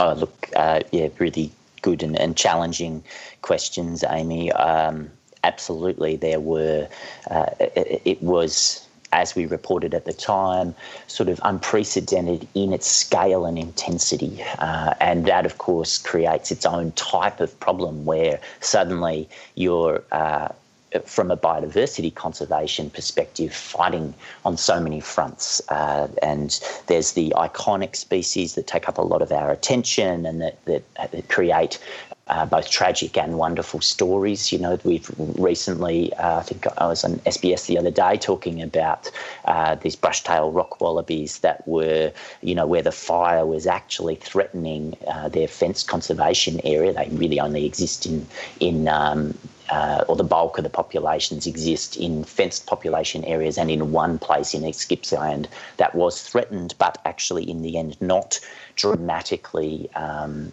uh, impacted by the fire, but they the fire was approaching Tidbinbilla Reserve, and they actually airlifted uh, these um, brush-tailed rock wallabies as well as a, a, couple of other threatened species out of Tidbinbilla, took them down to uh, the the Mount Rothwell Conservation Reserve just out of Melbourne, uh, not just north of Geelong, uh, and kept them there for a number of months until uh, they fixed up the fences and and, and sorted out uh, uh, the um, the feral predators that invaded into Tidbinbilla since since the fires, and now they've been able to take them back, and so that's a good story of of where it's sort of the preemptive action in a sense, the fact that we had secure insurance populations of this species in multiple places meant that, you know, its chances were dramatically improved. And so that's a great story about how when we put our minds to it, uh, that was, you know, efforts of, of, government scientists, efforts of private conservation people. Mount Rothwell's a private conservation reserve,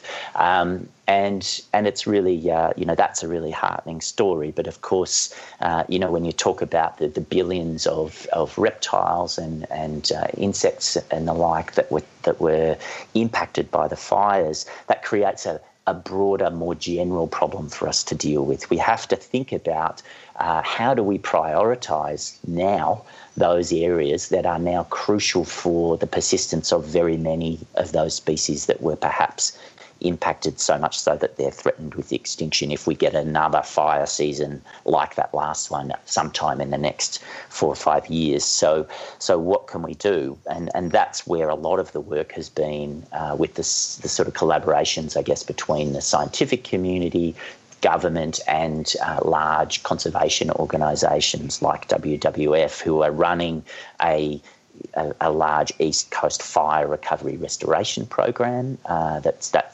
based on funding that's come from a, a, a, large international philanthropy group that's set up here as as as Restore Australia. So check it out on the web, mm. um, and they're uh, and they've provided you know two hundred and seventy million dollars, um, somewhat putting some of our governments to shame, I have to yeah. say, in terms of. Um, you know, funding to support strategic restoration and recovery from bushfires. So that's good. That gives us the opportunity to say, well, whereabouts can we restore, and whereabouts now must we protect to ensure that the next fire event isn't going to take out all these species that were impacted uh, so heavily by the first one. And so uh, that's a big, challenging question because we're talking about, I, I, don't know if you remember, but the initial reports were that three to 400 of the species just on our threatened species list, uh, and that was just uh, national list were impacted by the fires in a, in a dramatic way, where they lost more than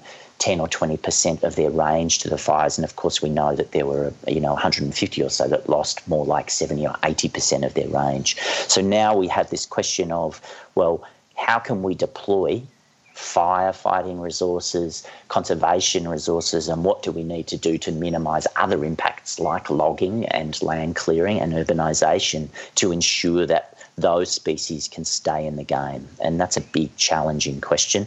And I have to say, I, have been really pleased that. Um, there's been a really strong response of the scientific community working with uh, the Commonwealth government and the state governments to, to try and figure out these uh, these strategies. And it is probably something that I would note about um, both governments at both levels in, in, in Victoria and the Commonwealth at the moment. They are willing to put in pretty significant resources to help support the science to understand what we need to do in response to these emergencies.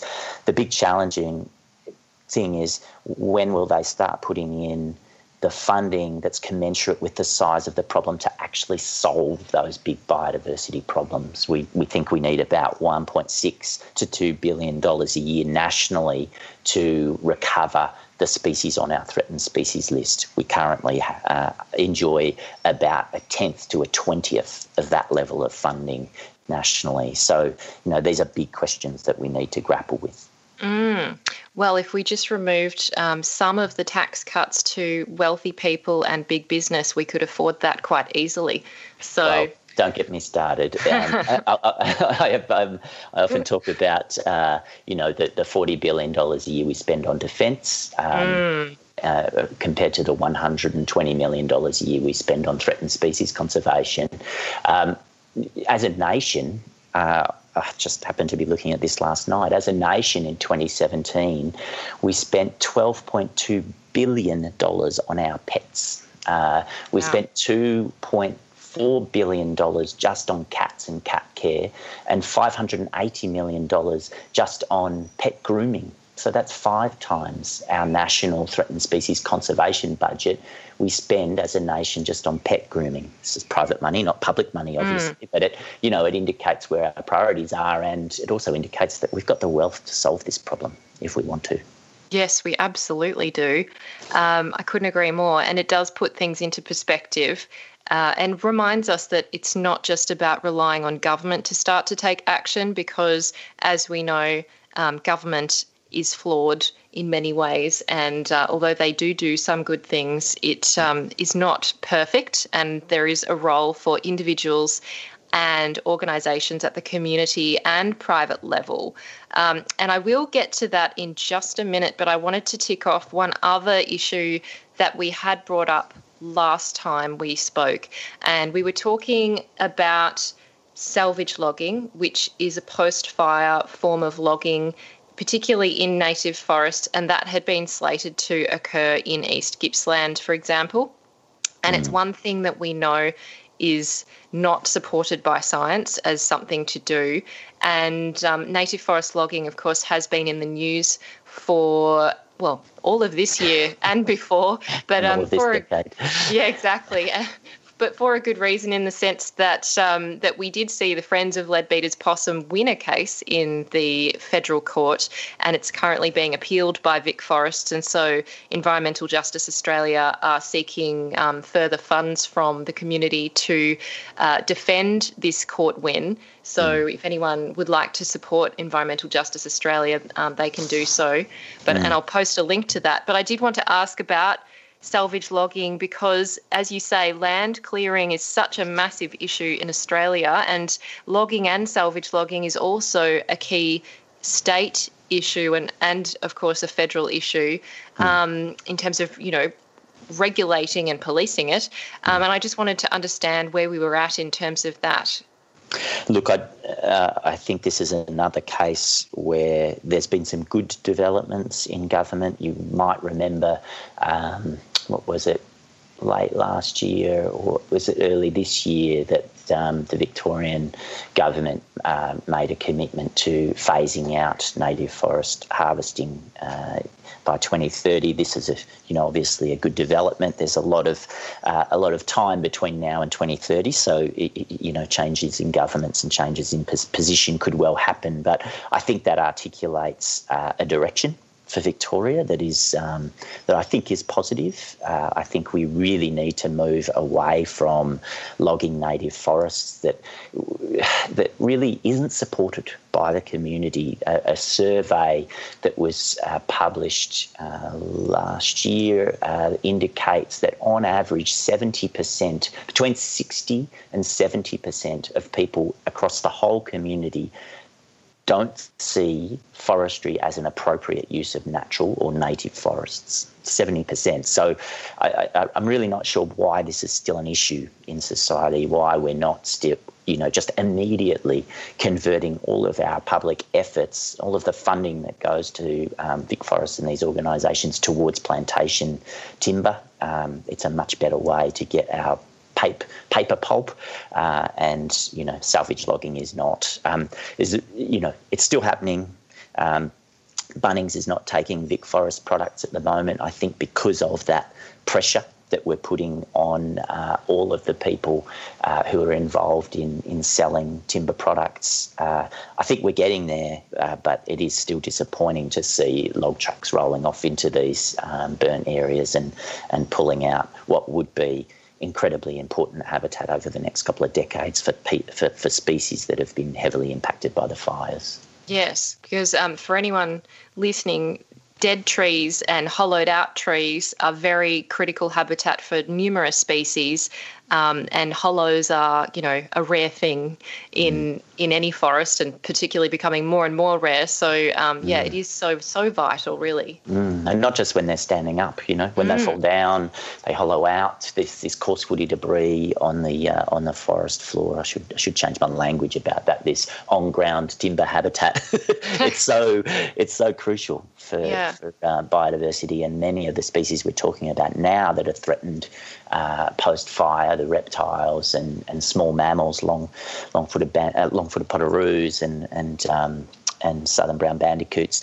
Th- these species really need that complex ground level um, ecology to survive. And if you go in and strip out all of those um, big old burnt um, trees and logs, then you, you're simplifying the ecosystem dramatically, and that's bad. Yes, exactly. Um, I want to touch on birds before we go to private and community based solutions.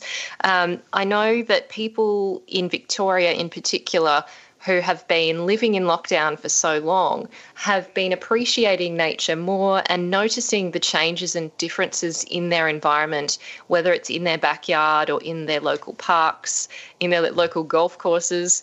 Um, and one of the, uh, the one of the really interesting things was that um, a particular species of bird not just one, but this one in particular I'm thinking of, the glossy black cockatoo, was sighted in Melbourne um, and they haven't been seen there for over 150 years. And they're a species that um, have been residing um, on Kangaroo Island uh, as one of the places that hmm. um, they really live. But I wanted to ask about these cockatoos, and not just the, those cockatoos, of course, the red tailed cockatoos um, that have been seen um, out and about and that have also been under threat, and that we're seeing more and more of these um, birds pop up in areas that they hadn't been seen before, migratory birds as well, um, and how they had been affected. Because, you know, if we have an El Nino event um, with flooding, birds are more likely to escape that situation. But when we see fires, um, the, like the ones that we did see, uh, mm. over the summer, birds are, are just one group um, that had just been so severely affected. Yeah, yeah, absolutely. And and look, you know, there's a, I suppose, a mixed. Um, uh, feeling about the, the sighting of, of glossy blacks in Melbourne. Clearly, they're under a lot of environmental stress uh, and they're, they're moving around. The loss of habitat will cause occasionally you know, birds like that to appear in places that are not anticipated. That is not to say that the um, that the increase in fascinating and wonderful backyard bird sightings around Melbourne is a negative thing in general. In general, it's a very positive thing. Uh, it is true that the efforts that people go to in their backyards, in parks, to put the right kinds of vegetation back, or just even more vegetation. It doesn't necessarily have to strictly be native vegetation, um, but getting those, getting that vegetation back into our suburbs, back into our, our backyards is a wonderful way to help bolster uh, nature and help keep species going. You'll get all sorts of wonderful birds. Uh, you know, coming into Melbourne, if we can make Melbourne a really, really green city, and if we can focus our um, our planning and our urban design around bringing uh, natural habitats back into Melbourne. So, yeah, but for, for some species, uh, yes, we have a lot of pressure on them. Uh, we've had years of, of drought, then the fires. We still have quite a lot of, uh, should we say, uh, dubious self assessed uh, land clearing going on, which is one of the major problems mm. with our uh, EPBC Act, our, our, our, national legislation, is that we're starting to move more and more into self assessment, which inevitably leads to um, more bad outcomes. A lot of people do the right thing, but it only takes a few people to not to do the right thing uh, or not even know that they're doing the wrong thing. And suddenly we're seeing the loss of critical habitat elements through through um, not just out in the agricultural zone, in the rural zone, but, but also on the fringes of cities. These big old trees uh, that are so crucial for the persistence of species like glossy blacks uh, and red-tailed glossy blacks. You know, we have to we have to um, keep these critical habitat elements in the landscapes as well including in the suburbs, if we're going to be able to continue to enjoy seeing these species. And perhaps, perhaps in five years, we'll feel overjoyed uh, when we find a, a red-tailed glossy in our uh, backyards in Melbourne. Mm, I hope it will be a joyful experience. yeah. I, have been enjoying the bird songs so much. It's really made my day so many times to listen to them, particularly when the sun is setting and they're all coming out together. It's a beautiful sound. Um, and I should mention that the Aussie Backyard Bird Count is starting on the 19th of October and it's being run by BirdLife Australia. And you can um, join in and find out all the information at aussiebirdcount.org.au. And it starts in five days, 12 hours, 10 minutes, and five seconds, according to their website. That's great. So get ready. Yeah, yeah do it it's a, it, it, it, couldn't be a more therapeutic uh, COVID activity apart, mm-hmm. from the lifting of restrictions. That is, so yeah, I absolutely agree. Get get out and get involved in the Aussie backyard bird count. Uh, you can even look at the results from last year, and if you're a, you know a numbers geek or you're, you're the sort of person that measures how much rainfall we got uh, over the past 24 hours, then you're going to love the Aussie backyard bird count. Yep, so fun. Can't wait. Um, and uh, yeah, I hope people can maybe tweet us and let let me know if you do take part and whether you see any exciting birds. Um, one of the things that I have mentioned and you've also brought up is um, these private conservation properties and um, individuals and groups who have put funding into phil- philanthropic funding into conservation. Um, mm. and they work with community groups and they also work with scientists um, from institutions like universities mm. in order to protect particular species. Um, and one of those that you did mention was Mount Rothwell, which is kind of near Little River um, which is near the You Yangs, and it's a gorgeous area. It is um, very poetic in, at sunset, mm. um, with these gorgeous grasslands and other um, other environmental elements to it.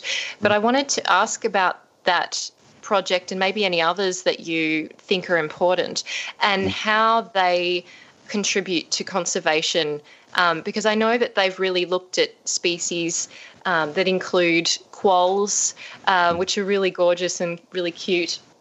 And they've they've done so by creating these kind of habitat areas that are predator free, that th- yeah. that don't have foxes, um, for example. They don't have uh, domestic cats. mm. trying to kill various um, wildlife. And what are your thoughts on these types of sanctuaries that are created by private landholders and philanthropists and what kind of role can they have in terms of protecting mammals for example like the ones that you've just um, mentioned in terms of the rock wallabies yeah, absolutely. These are crucial, of course. Um, and look, it was even referenced in the Global Biodiversity Outlook how important these I guess, particularly intensive conservation actions are for uh, maintaining species. There are probably 40, um, 30 to 40 small mammals in Australia, species like um, uh, eastern barred bandicoots and um, bettongs and bilbies and things like that that are really susceptible to predation from cats and foxes that just wouldn't exist uh, anymore if we didn't have these um, amazing fenced conservation reserves. So Mount Rothwell, I think, was the first uh, fenced conservation reserve, predator predator proof fence in Australia. Um, trying to remember the name of the rather charismatic gentleman, John Walmsley, his name was. He he went into uh, Parliament House with a catskin hat on hmm. um, mm. back in the back in the day. That would have been in the eighties, I think. And he set up Mount Rothwell, uh, and that now is a is a wonderful um, conservation reserve. You could, if we if we were allowed to go to Golden Plains this year, you could drop in on your way out there on the way back and have some therapy with um, with some eastern barred bandicoots or some spotted quolls. Um, brush-tailed rock wallabies. Uh, these are the sorts of species that really probably wouldn't exist in Australia now were it not for these kinds of reserves. And they're so much better than zoos. You know, there's there's uh, the Australian Wildlife Conservancy that sort of specialises in these fenced areas, uh, has around six and a half million hectares uh, of reserve uh, across the country, uh, and this is you know really crucial for a whole bunch of species. But they're also amazing places. Like you can go visit one of these fenced areas, and there's small mammals uh, running around all over the place. I, I, went to one called Scotia Reserve uh, up um, not far from Mildura uh, about a year and a half ago, and and the ground feels different. These little um, mammals can turn over upwards of 10 tonnes of soil per year. So it's beautiful aerated, turned over soil. Um, it's great for, for uh, the germination and development of the plants in the area. Uh, and, you know, they, they, they're called ecosystem engineers, these little mammals. They're just amazing. And, um, and so the environments where we've kept the predators out, we have many of these uh, small mammals existing are different. They feel different. You feel like you can be walking back into a sort of a pre-European um, environment, and uh, and it's uh, it's a wonderful experience. So if you do get a chance to go to an Australian Wildlife Conservancy reserve or out to Mount Rothwell, indeed, uh, then you know please do. It's it's a, a, wonderful experience, and Mount Rothwell is also really interesting because they are developing a um, an eastern barred bandicoot. Um, if you like, genetic rescue program. So there were eastern barred bandicoots uh, around Hamilton uh, that uh, reached critically low levels until they were taken into captivity, and and then the breeding population in captivity of Victorian eastern bards uh, is you know was not doing very well, and they've just started crossing them with some Tasmanian. Um, uh, barred bandicoots, and they're getting wonderful results. So there's, um, and this is a program that's being run uh, out of um, out of uh, Mount Rothwell, and it's a, it's a really uh, cutting edge science endeavour as well as a critical conservation effort. So so that's um, pretty cool stuff that's happening there. But these private conservation areas, Bush Heritage Australia is a wonderful uh, group that that focuses more on ecosystem uh, restoration, and they don't necessarily do fenced reserves so much, but they do ecosystem restoration. If you have a chance ever to get up to Nardoo Hills, which is sort of west of Bendigo, uh, they've got a wonderful conservation reserve up there. Uh, they're, they're, restoring the uh, grassy woodlands up there, which is an endangered ecosystem, and there's great animals up there that are threatened. Swift parrots use their um, use the Nardoo Hills um, woodlands. they just recently uh, rediscovered a greenhood orchid up there that had been thought to be extinct for about 60 years. So, um, so Bush Heritage Australia, another organisation with properties all over the country uh, that relies on private donations uh, to exist, they are creating uh, wonderful functioning healthy uh, ecosystems and they work uh, incredibly closely with um, traditional owners and indigenous land managers across the country with some really inspiring programs. So um, so bush heritage as well hats off to the work that they're doing. These are crucial organisations that we couldn't do without. But it is worth remembering that they still take up about 1% or less of our total land mass and represent around 6% of our conservation estate, compared with Indigenous protected areas that represent about 44% of our conservation estate. So, Indigenous land managers um, across the country, including um, Indigenous protected areas and ranger groups, are actually doing more by area for uh, Australian conservation than our than our national park system. Mm. So, um, so it's a really, uh, you know, in a way, I think a not very well understood feature of our conservation in Australia is just how important um, Indigenous land management is for the conservation of Australia. And I could go on for hours about some wonderful projects, and I realise you've probably got other people you need to talk to today, Amy. But oh, uh, Dave Graney might get a bit annoyed at me if I go over, so I better not. um, but I do want to say a great. Uh, a massive thank you to you because it's been once again, an absolute joy to talk with you, even about some things which are quite dire, which is an understatement. Mm. Um, as you said, we are in a global um, biodiversity crisis, and uh, locally, Australia, unfortunately, is one of the worst offenders. So, um, it's important to know that, but also important to know what you've just said, which is there are groups individuals and um, ways for us to move forward without government. And of course, if government want to also move, that's excellent, but we don't have to mm. wait around for them to do something about it. So I'm really grateful to you um, for your generosity and your great intellect and passion. Oh, thanks, Amy. It's always great to talk. And look, I, you know, I guess a very last sliver is that these are these are big organisations. There's also community groups, and you can get out and join the Merri Creek Management Group, and you you, um, you benefit from from that group uh, when you get to go into the studio, Amy. Um, these are incredible what these groups do. The Merri Creek Group has done incredible things over the last 40 years. So it's not all about these iconic um, big conservation organisations. It's also what you can do in your own community. So um, so yeah, get out and get inspired and do the Aussie bird count and join your local community group and and uh, yeah you'll you'll be uh, you'll enjoy it and be very satisfied by the experience you have I reckon. You sure will. Thanks so much, Brendan, and uh, hope you have a great week. Ripper, thanks, Amy. See you soon. I'm Amy Mullins, and you've been listening to the Uncommon Sense podcast. Uncommon Sense is a radio show broadcast on 3RRR FM in Melbourne every Tuesday between 9am and 12pm.